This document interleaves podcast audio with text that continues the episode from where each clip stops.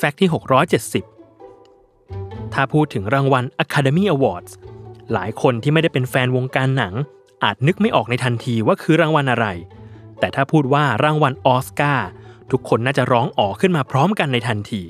นี่น่าจะเป็นรางวัลทรงเกียรติที่โด่งดังที่สุด รางวัลหนึ่งของโลกแล้ว ในยุคแรก รางวัลออสการ์มีแจกกันเพียง 5 สาขาเท่านั้น คือนักแสดง คนเขียนบท ผู้กำกับ โปรดิวเซอร์ และ technician โดยตัวรางวัลที่คุ้นตาเรานั้น เป็นประติมากรรมรูปอัศวินสีทอง ในสไตล์ Art Deco ยืนถือดาบปักลง อยู่บนม้วนฟิล์ม ซึ่งเจ้ารูปปั้นออสการ์นี้ทำมาจากเหล็ก Britannia เคลือบด้วยทองแดง นิกเกิลเงิน และทองคำ 24K เป็นชั้นนอกสุด ซึ่งรู้หรือไม่ว่า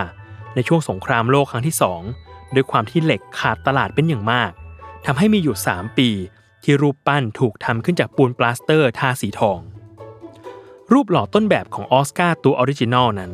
สร้างขึ้นในปี 1928 ที่โรงหล่อ CW Shumway and Sons ที่บาตาเวีย รัฐอิลลินอยส์ซึ่งเป็นโรงหล่อเดียวกับที่หล่อต้นแบบของ trophy Vince Lombardiสำหรับผู้ชนะ NFL Super Bowl และรางวัล Emmy Awards อีกด้วย ส่วนชื่อออสการ์นั้นเริ่มใช้ในปี 1939 ซึ่งเล่าในหนังสือชีวประวัติของ Bette Davis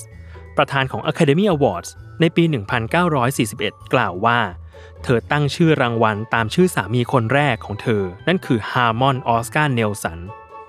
แต่ก็มีอีกกระแสหนึ่ง บอกว่าคนที่เรียกรูปปั้นนี้ว่าออสการ์เป็นคนแรก คือคุณมาร์กาเร็ตเฮริก Executive Secretary ของ Academy Awards ที่บอกว่าในครั้งแรกที่เธอเห็นหน้ารูปปั้นนี้ มันทำให้เธอคิดถึง Uncle Oscar ซึ่งเป็นลูกพี่ลูกน้องของเธอนั่นเอง